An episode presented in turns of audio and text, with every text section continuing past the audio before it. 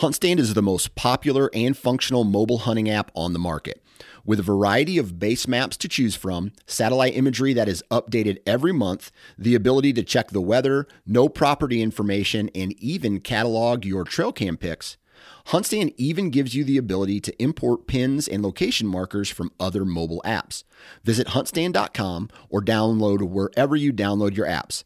Enter discount code SN20 at checkout for 20% off. All right, guys, welcome to today's show. And joining me on the show today is Bobby Cole. Now, Bobby Cole works for Pass It On Outdoors, a youth mentorship program getting new people into the outdoors. And I'm really excited to talk to him about his passions, what working there means to him, and, and why it is that he's doing what he's doing. But he started out Western hunting, I mean, hunting elk and mule deer, antelope, things like that. But now his main passion is wing shooting. And so, I mean, that's a pretty interesting transition. I feel like a lot of times people go from smaller animals, maybe they started out waterfowl or rabbit or pheasant hunting, and then transitioning into bigger and bigger things as they move farther out west or explore more Western opportunities. So it's going to be an interesting episode. I'm really excited about this one. Let's jump in. Like, he was doing things that were just badass that was one of the coolest moments of my life. I was really scared, but knowing that Dan had the gun, I did have the rifle, like, we would be okay.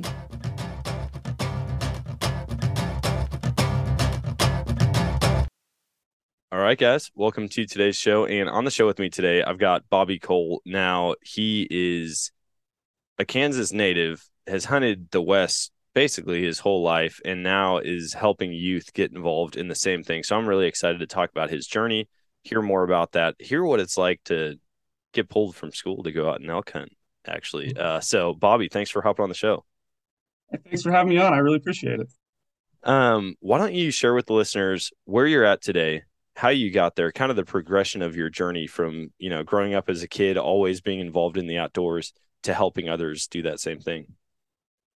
Uh, so uh, I'm currently the Western Kansas program coordinator for On Outdoor Mentors. And, uh, you know, a, a, lot of people, a few people have asked me how I got in this position. I think it's really kind of a, uh, a mixture of uh, dumb luck and, uh, and persistence probably kind of got me here. There's really, there's really no set way to get into this position, I don't think. But, um, you know, uh, I started out as a kid, always in the outdoors with my dad, my grandpa, my uncle we were uh, you know pheasant hunters out in western Kansas. Then um, we had a family ranch up in Colorado, and every November they pull us out, and we go spend two weeks up in Colorado mule deer and, uh, and elk hunting. And uh, like I was telling you earlier, it's that I didn't realize until I got quite a lot older that that wasn't the normal thing to do. And uh, like I really found that wasn't normal when I was overseas with my buddies in the army, and I'd be telling you, I was like, hey, you know, my my parents used to pull me out of school, and I'd take all my homework up to Colorado, and I'd elk hunt in the mornings, do my homework, then elk hunt in the evenings, and then once I had elk, then I'd go after a mule deer. And uh, they'd be like, dude, well, that's that's not normal at all, you know. And so I, I grew up in this space where we were always outdoors, hunting, fishing, everything. And uh, as I got older, I realized how lucky I was, and. I uh, I started trying to pass it on to other vets whenever I got back from that last deployment, you know, and uh, through the fallen outdoors, and and now I'm in the position I am now because I believe they they saw value in what I was doing for veterans, and they offered me a job to do it for youth, and that's that's where we are now. Man, that's so cool. I love the stories of people that you know find a find a career that completely revolves around their passions, and so I'm sure I'm sure that's been interesting for you. You know, like everybody who gets to that point I feel mm-hmm. like goes, how, one, how did I get here? Like, this is insane. I always dreamed about this. I mean, does it seem surreal still, or has it kind of set in now and it's just the normal? So I've been in this position for eight months, and there's still days I wake up and it's like I don't know, like I'm waiting for the other shoe to fall type thing. It's like you know I'm, I'm real lucky I got in this spot, but yeah, it's uh, it's very surreal and it's very uh, I'm blessed. It's uh, not a lot of people are blessed to be in this position, and it's uh it's something I hope to not never take advantage of and always always really enjoy doing. Yeah, for sure. Um, so you grew up and you would you would go and hunt Colorado, even though you were from mm-hmm. Kansas. I mean, that alone, I feel like, is fairly rare in the outdoor space. You know, mm-hmm. a lot of people might take off as kids to go to the to the rifle whitetail hunt, Yeah. But to actually travel to a different state as a kid, I mean, the fact that that was normal for you seems pretty wild to me. Like, I didn't even, I think I left the state of Wisconsin like two or three times as a kid. Mhm. Like, I mean, I just never left up until I was 18. And uh, the fact that you were doing that every year to hunt is pretty sweet. Do you think that started started a passion for you, I guess, to actually travel and hunt and go experience new places? I, think it's, it, it definitely instilled that passion in us. And again, like I said, we were lucky. My, my family had a ranch up over uh, south of Craig, Colorado. And so, you know, we, we had the, the ability to go up there and went, I think the ranch was around a thousand acres and it was surrounded by BLM. So that, you know, a thousand acres turned into 20, 30,000 acres real fast. So we had all that to adventure on and hunt and stuff. So definitely instilled a passion. You know, I'm, I'm not a big big game hunter anymore. I, I, I go out and I'll shoot a whitetail now and then. I'm I might go. Uh, I went and shot a pronghorn down in New Mexico last year, but really what I want to do is I want to shoot birds. you know? Yeah, it's I feel like with hunting, you go one of two ways, right? I mean, Mhm. you go like extreme big game. I, that's that seems like the progression. You know, you make it harder and harder on yourself. You go with more primitive weapon or Mhm. weaponry, or like the wing shooting sports. Holy cow, man! There, I'm sure growing up as a kid, every kid's patience starts to run thin when they don't see an animal or they don't get a shot opportunity at Yeah. one for a long time. But with wing shooting, it seems like the opportunities are endless. You know, you could go out day after day, and yeah, there's days that you're gonna kind of strike out or not have the best day ever. But the the it's it's more of like a high octane version of hunting, I guess. Yeah, yeah, definitely. Like because you, you do you do get a lot more action, and I'm uh I'm not the most patient person, so like uh you know when when we when we elk hunted and mule deer hunted it was spot and stock, so we were always moving. We were trying to get into a good spot to get a shot. And now it's you know wing shooting. It's the same thing. I'm walking. I'm looking for birds to, to, to flush up, or I'm setting in a blind, and I know that in the next 20 minutes I'm going to have birds landing in my spread. So, and I think it's definitely that uh I don't know uh, instant gratification kind of thing almost. Yeah. So, When when did you start getting into that, or was that something that you also did as a kid? um, it was we did a lot of pheasant hunting and dove hunting as kids. You know, like dove hunting was like a national holiday for my family. You know, September 1st, we were, you know, if, if it was school, we'd maybe be called in a half day late, or we wouldn't even go to school that day, and we'd all set up around Milo field and we'd shoot dove all day. Yeah. So that was a, a big thing we did all the time. And you know, pheasant hunting it was Thanksgiving. You know, we'd usually get together on Thanksgiving as a family, and go pheasant hunting, or just different things like that. And uh, it was fun then. But I again, then I I was uh, at that point in time, I was wanting, always wanting to go to the ranch and go hunting again. I think whenever I really started to develop passion, I, came home on a on midterm leave for my first deployment, and my dad and I went out, and uh, we just had a hell of a day. We we shot eight pheasant, which was our, our we both limited out. We shot a bunch of quail, and at that point in time, I was like, man, I think I kind of like this more than the big game hunting. So Yeah. Yeah, the the camaraderie that comes with yeah, with small game hunting or with wing shooting sports, I feel like is second to none. You know, Mhm. There's things that I got into basically once I was in college that I never thought I would. And dove hunting was one of those. Like the dove hunt opener, I missed it this year and it was like a knife to the heart. I, I haven't missed the dove dove opener in Missouri in a long time. And then like even frog gigging, something that I never even considered as a hobby. Uh, you know, all the guys get together and there's just something you're you're active, you're wading through ponds, you're looking for these frogs. It's the middle of the night, you're hanging out, you're BSing, giving each other a hard time if you miss.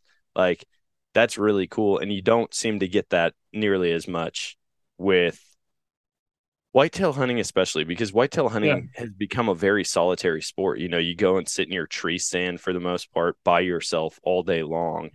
Uh, Western hunting, it's a little bit different because you can get out to spike camp with a couple Mhm. buddies and you know you might help call one in for for the other guy but the camaraderie and the fellowship of it with the wing shooting stuff i feel like that's one of the I- I biggest draws for me I think that's a big, a big part of it as well. You know, and, and uh, when I was when I was volunteering with the Fallen Outdoors, you know, I was able to take out 12, 12 vets at a time on a Yeah. pheasant hunt, and it was it was the same thing. Like you know, you're saying like you could BS with all the all the boys. You can watch them shoot at a pheasant and laugh when they missed. You know, and like it was just it was just a good time being out there. And same thing, you know, the waterfowl bug hit about five years ago. I, I didn't really do a lot of it until I, I met a guy that was like, "Hey, I'll teach you how to waterfowl hunt. You teach me how to upland." I was like, "Deal." And now I got that bug real bad to my my wife's dismay. so that's Yeah. just uh, I don't know that that camaraderie is definitely a big part of the uh, the wing shooting. Yeah. Do you do you have dogs of your own? Yeah, I, I got a German short hair pointer, so he's uh he's kind of my best buddy.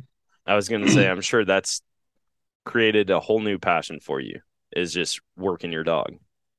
So we, we grew up with dogs, Okay. so I got there was something I was used to, but I didn't get my like I got this dog. He's a year and a half old now, but yeah, it's definitely um having my own my first actual gun dog that I've trained myself and done everything with is definitely uh probably the it more increased it even more. Yeah. So I talk to so many people who that's the story for it. You know, they're passionate about one thing or another, whether it's rabbit hunting, duck hunting, pheasant hunting, and then they get a dog, and it's like, all right, it's a whole new, it's a whole new sport in and of Yeah. itself. You know, working a dog and training a dog, and Mhm. we we got a dog, gosh, two months ago now. What's yeah, exactly two months ago, I think we picked up a dog, and uh, I'm super pumped. I'm gonna I'm training it a little bit on my own. I mean, he's only three months Mhm. old at this point, and he's been he's been learning how to retrieve. You know, like he'll I'll I'll intentionally throw his little duck bumper out somewhere he can't see it and send him for it. And he's Yeah. got to work around and he's finally using his nose. I mean, for a long time I'd watch him run right over the top of it. And I'm like, dang it, did I did I get the messed up dog out of the group? But now he's using his nose, he's bringing it back. Like it's really cool to watch, and so I'm excited to get him out on his first actual hunt. I mean, it's it's almost like you know, being a father, having having kids and stuff is almost like like watching my daughter ride a bike, watching him him figure things out. It's, it's almost the same level of uh of, of pride you get when you see that because you know, last year he wouldn't even look at a dove, let alone like you know he he'd kind of stare at it and he wouldn't think about picking it up. And this year dove season, he was doing 300 yard retrieves out in uncut Milo on finding this dove that we would never found. Jeez. So it was uh, it was pretty impressive watching just just the the way it went through. But I, I got real lucky because you know I'm not a dog trainer and I'm not an expert, but I got some buddies that are. You know, Oh, so that I was able to ask them questions like, "Hey, how do I uh, get him to do this, or how do I get him to do that?" And they were able to kind of walk me through the steps and tell me how to do it. Like, you know, I was going to send him to be trained by a guy named Matt Owat, who was a, a member of the Fallen Outdoors as well, and he owns his own kennel. He does a real good job. But my wife and kids fell in love with the dog and wouldn't let me get, let me send him up there for six months. So I, I kind of got it on myself. But it's been it's been real cool watching him progress and knowing that I was the one to train him to do those things. So Yeah, that is cool. I'm sure it's a great sense of accomplishment knowing that you're the reason for where he's at and how, you know, how well he performs. Mm-hmm. I'm kind of nervous that that same thing's going to happen to me because the Mhm. kids and the wife are super attached to this dog. Like, I mean, I love him. I love having him around and it will seem weird not having him for 4 to 6 months, you know. And so the plan Yeah. right now is in December to drop him off at a trainer and like I said, four to six months, go back and pick him up. So he's ready for next year. But Mhm. it's just going to be so odd because he follows me around everywhere. Like when I get in the Yeah. truck, he's riding shotgun, like just looking at me, like poking me with his nose, like, "Hey, I'm still here. Give me some, give me some love." And to all of a sudden not have him now would be would be pretty odd. So yeah, we'll see how that goes. I, I wish you the best of luck with that. Thanks, man. Uh, what what does your year look like? What what's on the agenda? Um, I mean, dove season just Mhm. I'd say just happened. That's a full month ago now. Yeah. Um, that it started. What do you have planned? I don't know, like going back with dove season, I think we got I got out around 30 some kids on dove hunts this this uh, during September. And so that, that was real cool. Seeing some of these kids go on their first dove hunt, shooting their first dove and everything. It's it's just real rewarding being a part of that. And, you know, of course, shooting them with them. Um, we've done some teal hunts already. I think we I hosted three teal hunts. And then uh, I did my first uh, the youth vet duck season here in Kansas. We did that this Saturday. And I got Nice. two kids out on that hunt and we uh, we shot 18 birds in Dang. um I think it was just a little over an hour. So we had a, we had a banger duck hunt that one. It was real good. And you know the the one kid is his first duck hunt, and he's 11 years old. Just got his hunter safety card and everything, so he just became eligible for our program. yeah. And uh, we myself and the the older kid we had our, our limits pretty early on. the we, we sit out there with him for another 45 minutes, just working singles in and watching. And, you know, the kid was, I told him, like, we can leave anytime you want, dude. You know, whenever you want to go, we can go. But he was very persistent. He was very, like, I'm going to get my limit today. Yeah. And we, we were finally able to get him it. So it was real cool watching that, too. So um, we got next weekend's our, our antlerless doe season here in Kansas, or yeah, antlerless deer season here in Kansas. Nice. So we got, I want to say, Pass It outdoor mentors. We have like 34 hunts on the calendar. Wow. And so uh we'll we'll I won't personally be hosting those, but I have a bunch of them uh we rely heavily on volunteers. So I have a Yeah. bunch of my volunteers in the area. They're all within about 45 minutes of where I live. So I'm kind of just on standby to help them uh help them track down any deer that they may not they may just wound or whatever that day. So I'm on standby for that. And then uh got that regular duck season opens up the same day. So we'll have a bunch of duck hunts coming up and goose hunts and I mean my goal is to get kids out on just about every kind of hunt we can this year out in western Kansas. So That's so cool. that is I mean, goal.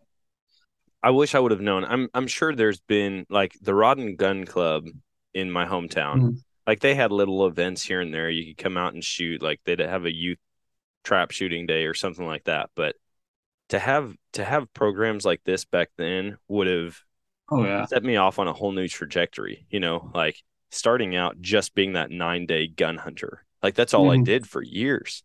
And then to start finding out that there's all these different types of hunting. Yeah. I mean, it's just like it's just like any kid what they're passionate about, you know, whether they're passionate about music or sports or video games or art or whatever.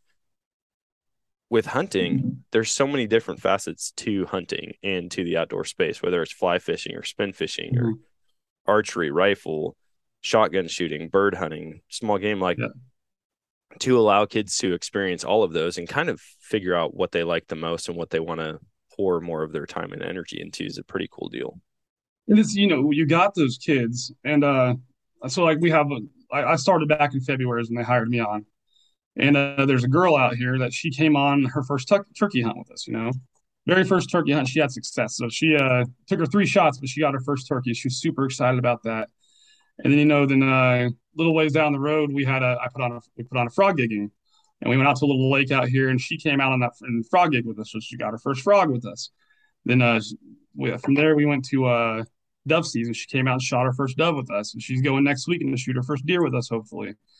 And uh, then pheasant hunt. So she's she's she's got into this, and she's going to do pretty much all her first with us, which is really awesome to see. That's so sweet. and we, you know, we're we're part of the R three movement, you know, recruiting, retention, reactivation, and we kind of touch up on all those in one way or another. I mean, we have kids that have never hunted and not, don't come from a hunting background that are getting involved in our program. We have uh, kids that are from a hunting background get our, involved in our program, and then we have the, which is kind of unintended. The result of it is we have parents that we're reactivating as well.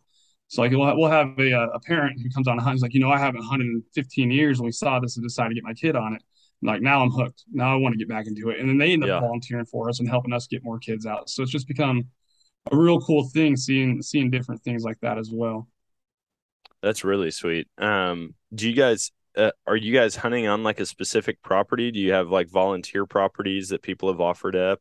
Uh, where where exactly are you guys spending your time teaching these kids? Um, a little bit of all, everything. You know, uh, you know, traditionally our, our program started out in uh in Wichita back in 2002 as a part of the Big Brothers Big Sisters. Then I believe it was 2006 is whenever they branched out and made their own organization. And then 2018 we started the shooting sport outreach program, and that's uh basically we're trying to find the kids that are involved in the shooting sports with skeet and trap and all that in the high schools and get them to transition from the shooting sports to going out in the fields because you know it's, it's not a, a hard reach to go from your shooting skeet to your shooting birds now. Yeah. So that's where we, we, we focus a lot on those kids right now, but we won't turn down any kid that wants to get involved in our program. But our main focus is on them right now. And uh, traditionally, like I said, uh, in Kansas, the further west, the more you get into public lands. So Wichita doesn't have a lot of public lands around it unless you have water, then that's the public land usually. So traditionally, it's been private lands that people are willing to let us host trips on, or Nice. outfitters that have extra openings that they'll let us host trips on.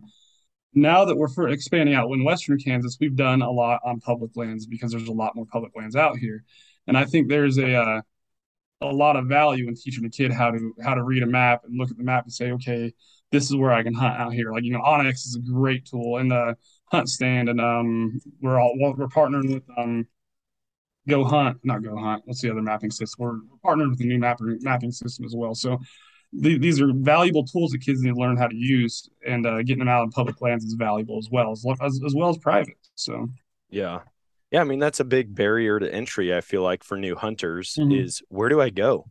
You know, Yeah.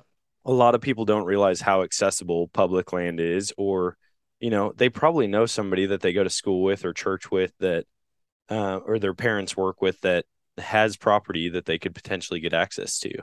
And it's very intimidating though. As I mean, even as somebody who's moved to a new place and try to get access, I'm like, dude, I don't know where everything is. Like you mentioned, all the mapping softwares to teach them about those so that they can go, okay, I just need to look into this. I might need to look up the Mhm. specific regulations on, you know, A, B, or C public land area. And that way I know, you know, is it is it a place that I can go and hunt? Uh, what type of guns can I use there? What are the Mhm. point restrictions or the bag limits or whatever? Um, to get them understanding that they have to, you know, do some of this research on the front end. Mhm. Otherwise, you know, you might not be fully legal. I think that's great because I know a lot of people who go through hunter safety and then it's like, but now what?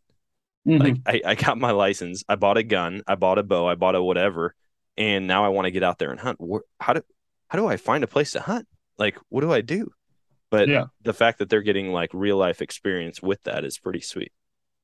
And I, you know, I, I think we all, all the mentors that I know, all the uh, the program coordinators for our program that that do all this stuff, I think we all do a pretty well good job of when we're out there with the kid, like we explained to him, like so uh, when we were doing the duck hunt the other day, you know, I was I was explaining to him, like that's smart weed, I'm like and smart weed is what ducks want to eat. Yep. And he's like, oh, okay, that makes sense. That's why we're sitting here. It's like, yeah, you know, and like and explain to him like, you know, scouting is a huge part of everything hunting. And he, because he was telling me, he's like, he's like, how, how did you know to sit here? It's like, because I scouted. I was out here, you know, the day before making sure the ducks were landing here, and I, I made sure we were where the ducks wanted to be. And so, yeah, that's that's all valuable valuable tools. And like you're talking about the barriers to hunting, we do a, a surveys. We send surveys out to all our hunters, and you you know we'll have like a what's the biggest barrier to hunting is one of the questions on there. And one of the biggest things we like one, I don't know what I'm doing, and two, I don't know where to go. Yep. And then we're providing those, you know, we're providing a somebody that knows what they're doing to show them how to do it, and we're providing a, a location to go. So Yeah, that's cool. Do you what about uh tools and equipment? Do you guys like have that that you let them use or are they responsible for bringing their own stuff? So for for the most part, like I said, uh, our our main focus is a shooting sports kids. So usually they'll have a shotgun, they'll have the equipment needed. But if they don't have the equipment, then yeah, we we will cover down. Like so, uh, you know, I have I have a couple rifles. Savage uh Savage Arms is one of our sponsors, so we have a couple Savages and stuff. And if we have a kid that doesn't have a rifle, I have a Savage Arms that's sighted in that we can set them up with, you know Nice. and uh just different things like that. So yeah, we, we cover down when we can. You know, we have uh Veil Camo has given us some blinds. So we have blinds we can set up for the kids and stuff. And so for the most part, we try to do as much as we can, but we we kind of rely on hopefully they'll bring some stuff too. But if they don't, you know, I got plenty of extra guns. Yeah, that's cool. Are you guys like one location or do you have multiple branches that people can get involved in? So we have uh we have right now we're in Kansas and what was it? I always messed it up. I always want to say the wrong state. Kansas and Iowa. Okay. So we have a coordinator up there, and we have three three of us here in Kansas. Well, four of us. So our president's in Kansas, our vice president's in Kansas. We have me out west, and we have uh, Eric Brown is our Eastern Kansas coordinator. Then Stephanie is uh is out in Iowa. Nice.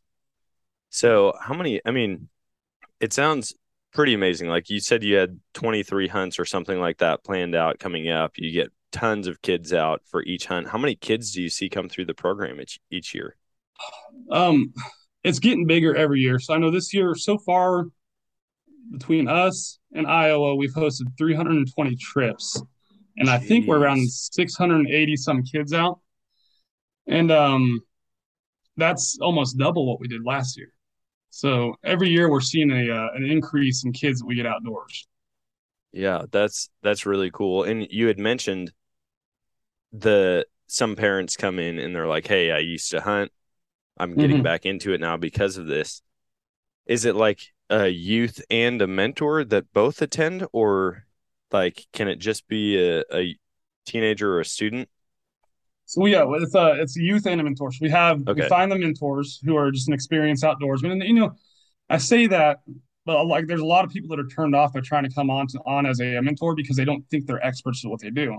Yeah. And so we don't need an expert to do these things. We need somebody that has that that kind of you know, the more knowledge you have, the better. But if you know if you're just really good at one thing like dove hunting, you can host dove hunts for us. You know, so that's one of the things that a somewhat experienced mentor that's passionate about getting kids outdoors is what we need for that. So we need that mentor there.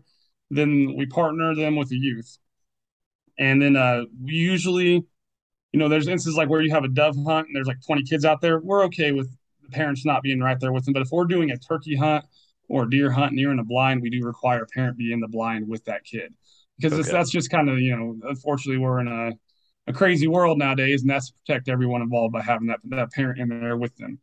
Yeah, that makes sense. Um, what maybe you, you you've probably got a bunch of these. Could you share with me maybe a story of one of the most memorable hunts that you've been on or been a part of? Oh yeah, there's a.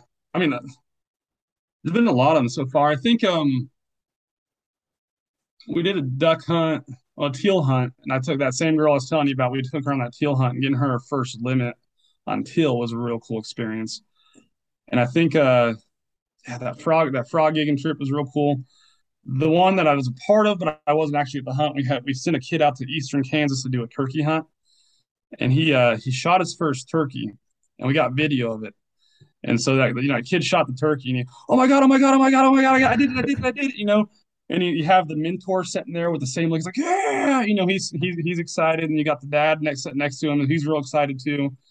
And that kid, you know, he's he's he's jumping out of his seat, he's looking. He's like, oh no, it's still moving. And like, no, you got it, buddy, you got it, it's done. And that's probably, I wish I would have been there for that actual experience. But them sending them at me that video and me seeing the excitement on that kid's face is probably one of the one of the best ones I've had so far. And uh, and our duck, our our banger duck hunt on Saturday was a was a pretty good experience too. Seeing that kid, how excited he was to get all his ducks. So It's just there's a different level when you when you know that you've ignited a fire in Mhm. somebody for something that you're passionate about doing. Yeah. And you do see that a lot like the first time a deer walks in or you Mhm. know the first time they do get to pull the trigger on something like just watching their eyes light up is a whole different world and i got to i got to see that with my wife um, she came out and she went through hunter safety a couple years ago got her license two seasons ago now she went out Mhm. maybe i don't think it was last year she went out and shot her first deer and was just like Yeah. over the moon super excited about it my son he is finally legal age to hunt here in missouri Mhm. so he's going to be coming out this year and he's like just yesterday oh i forgot to tell my wife that i got to tell her that after this podcast he comes up to me and he goes hey daddy uh maybe we need to get me some camo for when i go hunting with you and i'm like yes like he's thinking about it we're outside playing he's riding his scooter and he stopped because he thought about hunting and i'm like this is Mhm. pretty exciting to me I know uh, my daughter, she is nine, and she, she's she's my shadow, my oldest daughter. She'll go out with me just about anywhere I go, but she doesn't want to shoot yet. But she's got her own set of waders. She got her own set of uh, of Realtree max max five camo. so she's got a that. She's a I don't know, man. It's a you know, adult in a set of waders isn't very flattering. yeah But a uh, a little uh, like my daughter in a pair of waders is the cutest thing I've ever seen. I think. So, oh yeah for sure yeah But the, I, I, go ahead So I I have my, my son. He lives in Missouri right now, but he's getting ready to move back to Kansas. Um, yeah, he the last time he was here, he's showing a lot of interest in getting involved in hunting too, which was I was pretty happy to see. So it's it's very cool to see them start to like your passion as well. Yeah, it definitely is. I mean, I feel like anybody anybody gets excited about that like, "Hey, I want my kid to do this. I want him to do this." And my I don't remember who it was, one of my buddies, they're like, "Hey, what if your what if your son decided to be a vegan?"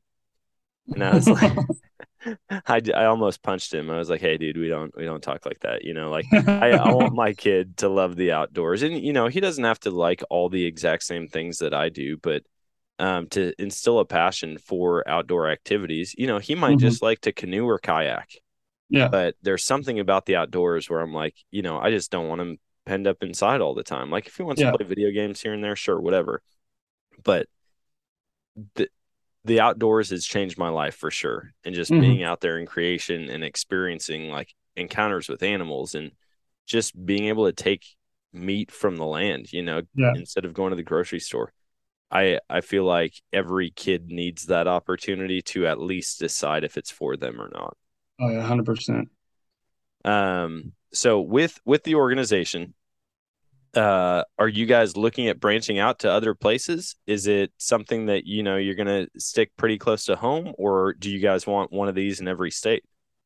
Uh, my understanding is that we have a goal to spread Yeah. into as many states as possible. So it's uh, I can't speak too much on it because it's uh, like I said, I'm fairly new to the organization, but I know we have talked about spreading into. I think Missouri is one that we've talked about going into eventually. Yeah, Um, so there's some other states as well that we hope to go into, and I, I think it's a goal to eventually go into all the states that we can. But it's uh, it's also you know it's uh, we're a 501c nonprofit, and we can only expand as much as we can as we can bring into to pay because sure we we can run this on an all volunteer basis, but to really you know to put on 600 hunts a year. 700 hunts a year, like you really almost need a paid position in all those states to to make sure that it's being coordinated.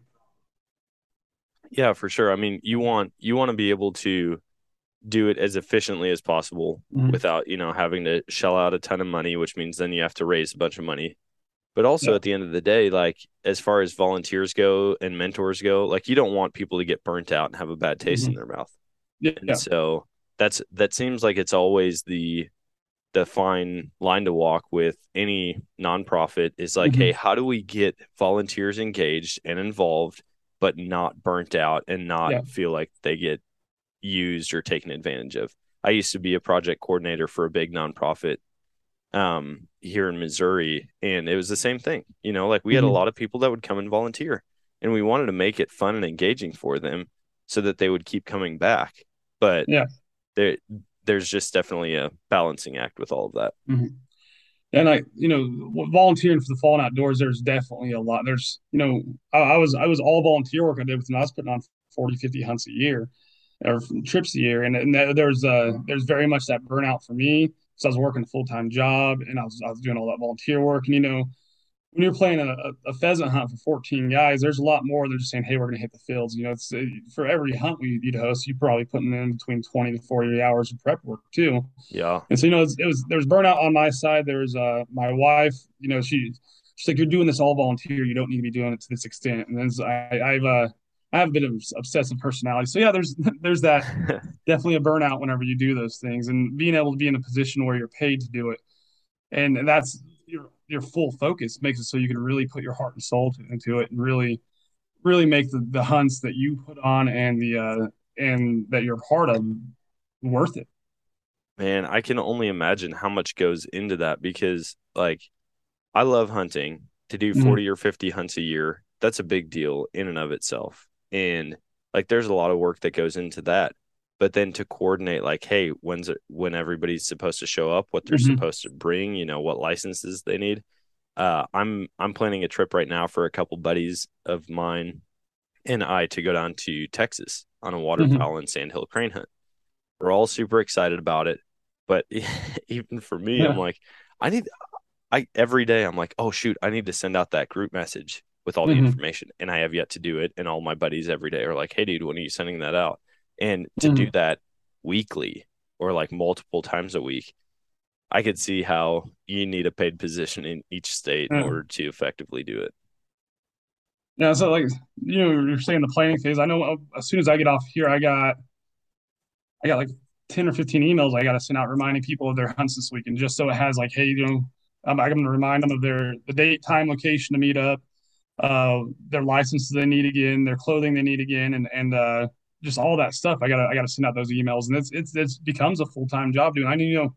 With the Fallen Outdoors, I had a Facebook chat that I would set up with all the people who are on the hunt, so I could just send out stuff on there, and it was it was a good way to do it. I wouldn't say the best way to do it, but it was a good way to do it, and we get we got it done, and we definitely had a lot of success that way.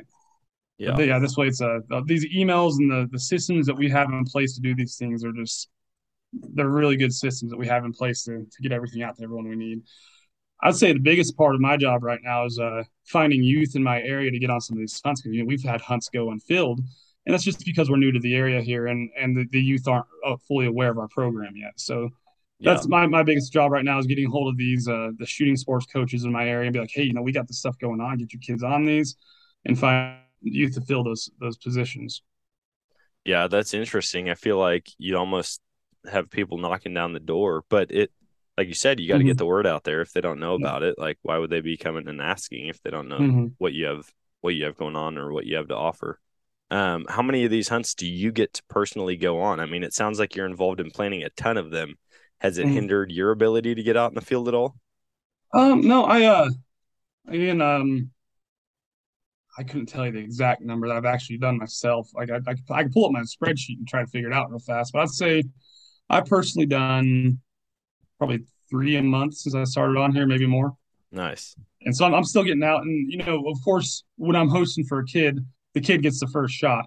Yep. But like like with the duck hunt the other day, I sat at the end of the line and I would I would call the shot and they'd shoot and whatever they missed, I'd shoot at. So it's uh I still get out there with them and I, I try to, you know, if I can get out during the week for an hour or two real fast and just go out and shoot some birds, I will. They're like I said, my the bosses and everyone's pretty understanding and on the weekends where I'm not hosting a hunt, I'll get out with my kids and stuff. So Yeah. I'm still I'm still able to get out for myself.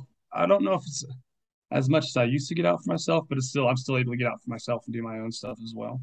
Yeah, for sure. Um, how do how do people get involved in something like this? Like, say you've got someone in the Wichita area or you know up in Iowa that is Mhm. like, man, I've got a passion for this. I want to do the same thing. Like following along with the whole R three movement and what they're doing. How how does somebody go about getting involved with Pass It On and uh, Um, becoming a mentor? The easiest way to get on involved in our program is you go to our website, uh, outdoormentors.org. And whenever you get on there, you go to the uh, there's a little tab right at the top, five, what one, two, three, four over, and it says mentor. You click on that and you'll sign up as a mentor. You'll go through the steps. And uh, again, one of the things that kind of makes people weary about is they'll go through an application process, and part of the application process is a background check. Again, we're Yeah. working with youth, so we can't just let anybody work with, with within our program. So they'll go through a background check. Once their background check is complete, either myself or Eric or Brittany or Mike or Stephanie will reach out to that person and see how they want to get involved. And I know each each mentor or each uh, coordinator has kind of their own way of doing it. So like for me out here, I'll call you and be like, "Hey, what do you like to do?" And they'll tell me what they like to do, and they'll say, "Okay, um, how about this? Whenever you know that you have something that you can host, you give me two weeks notice, and I'll get it put into our onto our website, and we'll find you to get involved in that in that in that hunt, whatever it is." And so, uh, you know, I, I had some guys that they tell me right off the back, it's like, okay, I got these weekends available, set something up at these locations. And so I would go and put, get in our calendar. I'd build our event for, uh, I don't know, a fishing trip every every other Saturday for this guy, and Yeah. we'd start we'd start putting it out there. So that's the easiest way. Though, go to the website, and uh, like you know, there's a lot of there's a lot of information on our program on the website. There's how to become a mentor. There's a youth sign up on there. There's a uh, events calendar where you can click and look at the events in Kansas and in Iowa, and it'll tell you exactly what we have going on every day, and you can sign up through that calendar too to go on a hunt. Nice. Okay, so I've got I've got a couple questions, and I ask one of these questions to everybody, but I'm gonna I'm gonna reframe it and ask it a second time. Um, first off, bucket list hunt, like number one dream hunt for you. Where would you hunt? What would you hunt? And what weapon would you use? Oh man, um, I think I would. uh It'd probably be a waterfowl hunt of some sort. I think I'd, I'd, I want to go to New Zealand and, and just kill the shit out or excuse my language, kill a bunch of uh, waterfowl. You're good. I, I'd like to go to New Zealand, kill a bunch, shoot a bunch of waterfowl because there's there's just so many different things over there you can do. I mean, I could make it into a waterfowl and anything else hunt I wanted to. Yeah. Um, but yeah, their ducks and their geese and their swan over there look like it'd be a good time.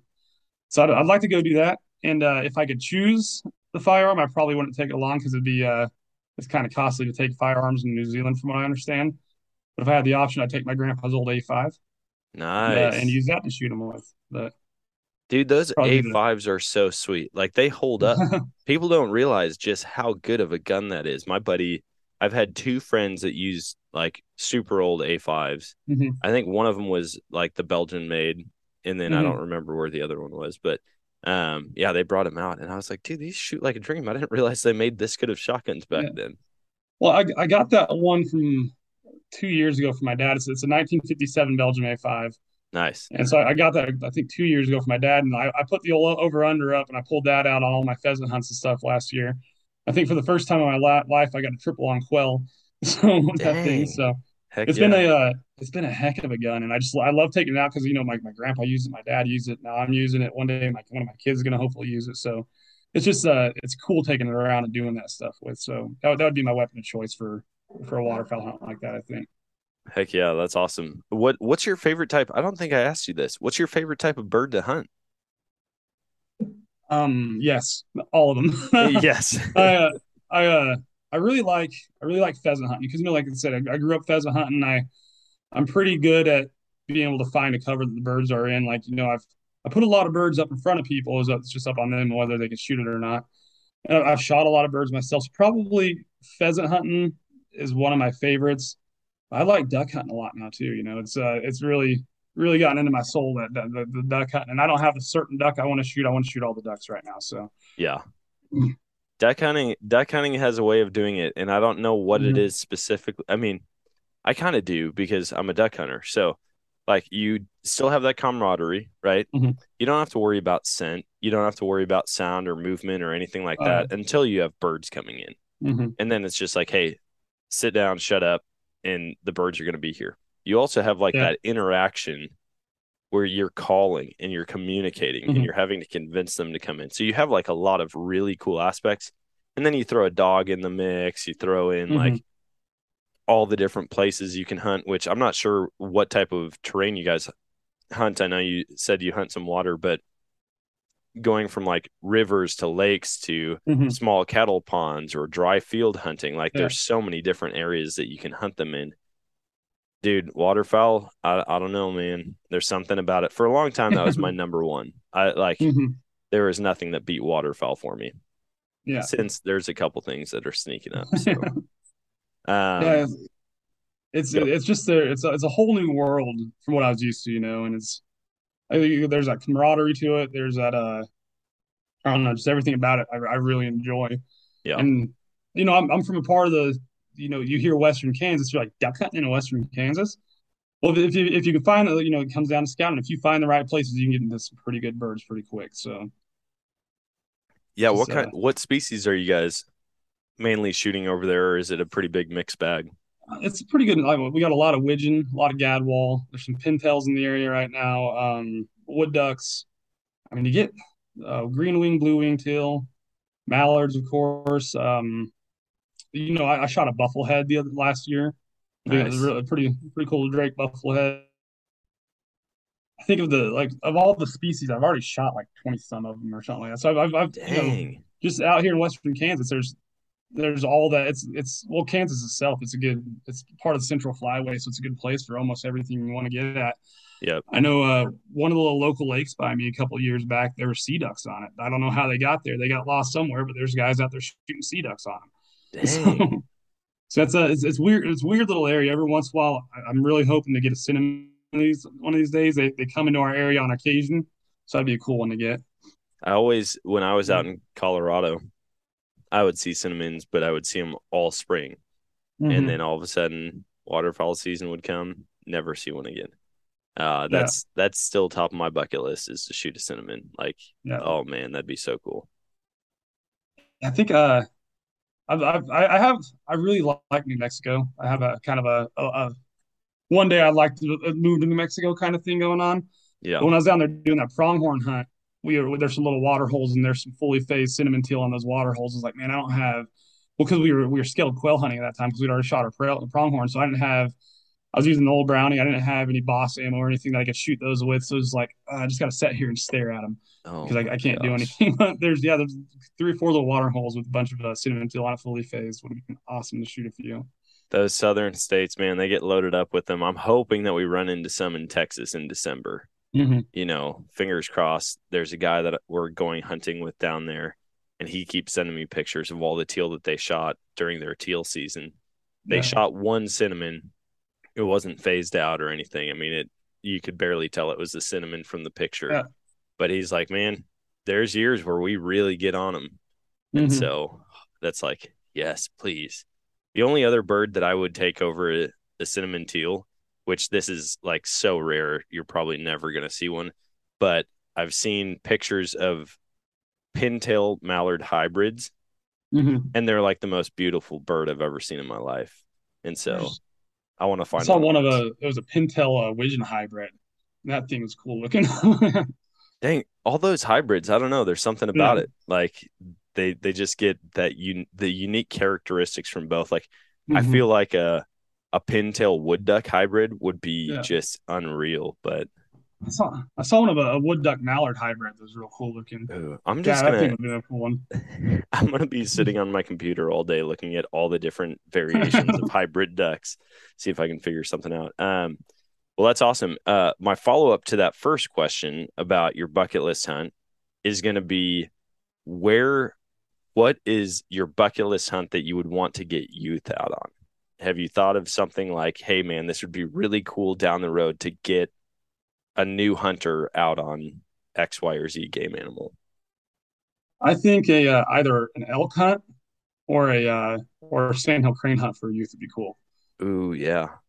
Have, have you ever done a sandhill before? Is this gonna be your first one? This is going to be the first one. Uh, last year, my dad and I went down to Oklahoma and we did one of them. We took my daughter along. It was just, it was, it was real cool because like they, they they start circling from way up in the air and they just come down to this big circle and they come they fan out so large and it's it's if you're you, you, you almost have to be blind to miss them when they fan out like that. Yeah. The, just the sounds they make and the the excitement you get as you watch them just slowly come in is uh, I think that'd be real cool for some youth. And I think I just had a guy, a mentor, come on that does a lot of crane hunting, so I think I might be able to get that crane hunt sometime, hopefully this year. Dude, that's going to be so sweet. Yeah, the sandhill crane hunting, like, I had never lived anywhere where we could shoot them. Uh, Mhm. Like growing up in Wisconsin, here in Missouri, it's illegal to shoot them in both places. Well, Wisconsin has a ton of them. Like, Mhm. especially as you get over close to Lake Michigan. Uh, we were up there last year for a waterfowl hunt, and we're just sitting there, and way off in the distance, you know, you hear the, and I'm like, dude, it sounds like freaking Jurassic Park around here. And I just forgot, you know. Yeah, we don't we don't have them very often in in Missouri, and so being back up there, I'm like, dude, I forget the sounds that they make and how big they are and Mhm. how far the sound travels and how far away you can see them. And to think that like this fall I'm gonna be sitting or this winter I'm gonna be sitting in a field in Texas and have Yeah. something with a freaking six foot wingspan like back flapping in my face. I'm pretty pumped about that. Yeah.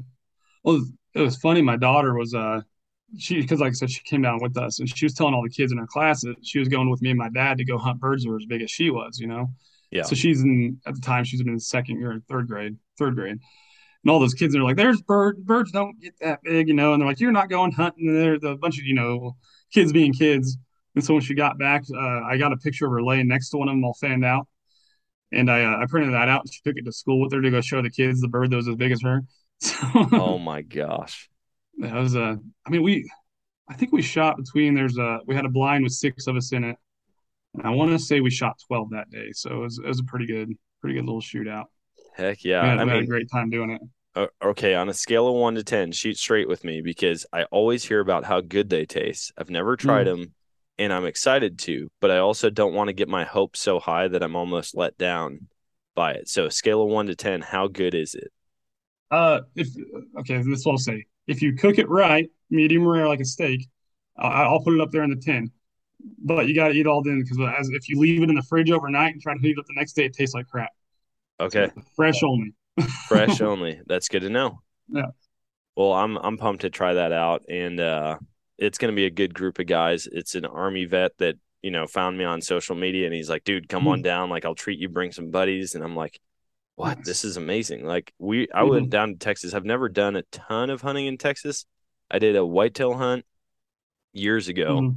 Mhm. Um, I did a couple hog hunts, and that was basically it. But on those hog hunts, the amount of waterfowl that I saw down there, Yeah. I'm like, I can see why people live here. You know, the Mhm. fact that you can be out in the outdoors, seeing monster deer, pigs, coyotes, bobcats, that many different types of waterfowl, and you also might have a kangaroo bounce through. Like, I mean, Texas is a freaking crazy place, but I'm I'm pretty is. pumped to get after uh, some waterfowl in the south and some sandhill cranes. So, um, before we, hunt.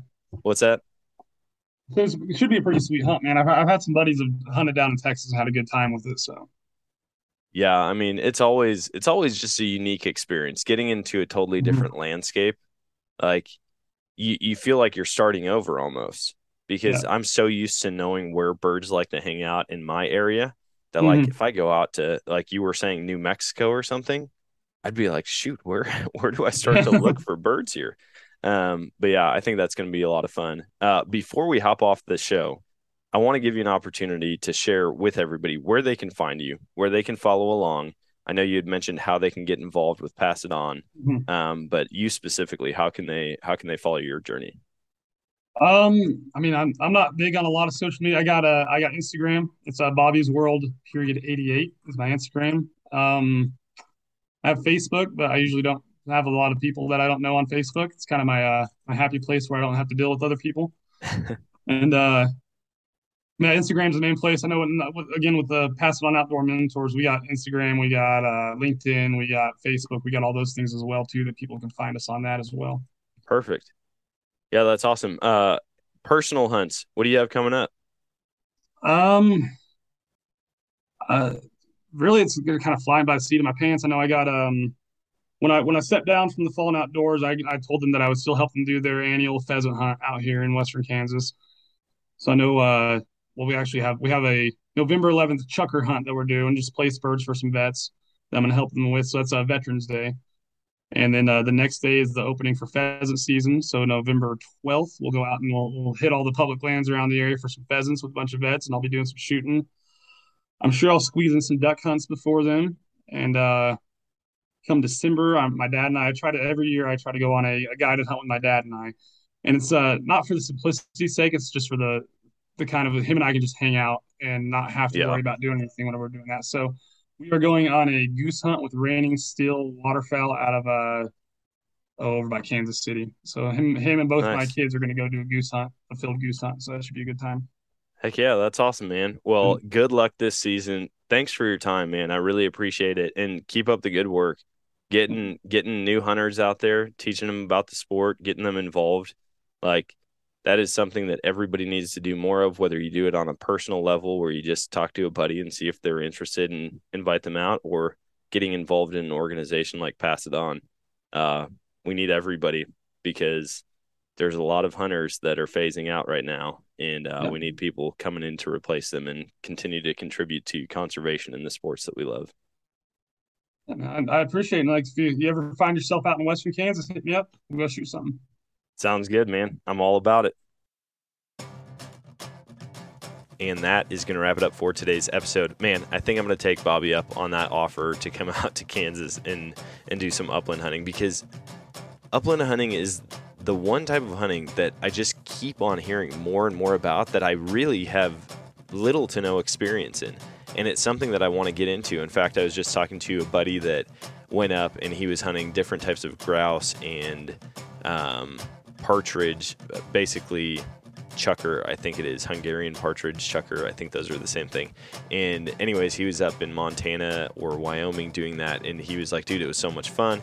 Uh, it's a totally different type of hunting, obviously, and I've got the smallest amount of experience with it out of all the hunting activities that I've done. But it's something that I definitely want to get more into, and especially now that I have a dog, try to get him trained in it and get out and do some of these upland bird hunts. I think that would be pretty amazing. So, um, good luck to him this season, and good luck to the rest of you guys. Hopefully, you guys are out there all over the place. People are shooting big bucks, they're shooting bulls, they're gearing up for western hunts that are still to come. I mean, mule deer, the mule deer rut still hasn't hit. The whitetail rut is just now. I mean, the pre rut's kind of kicking in right now all over the place. And depending on when you listen to this, uh, it may have already really kicked off in your area. So good luck out there. Stay safe. And until next time, always choose adventure and God bless.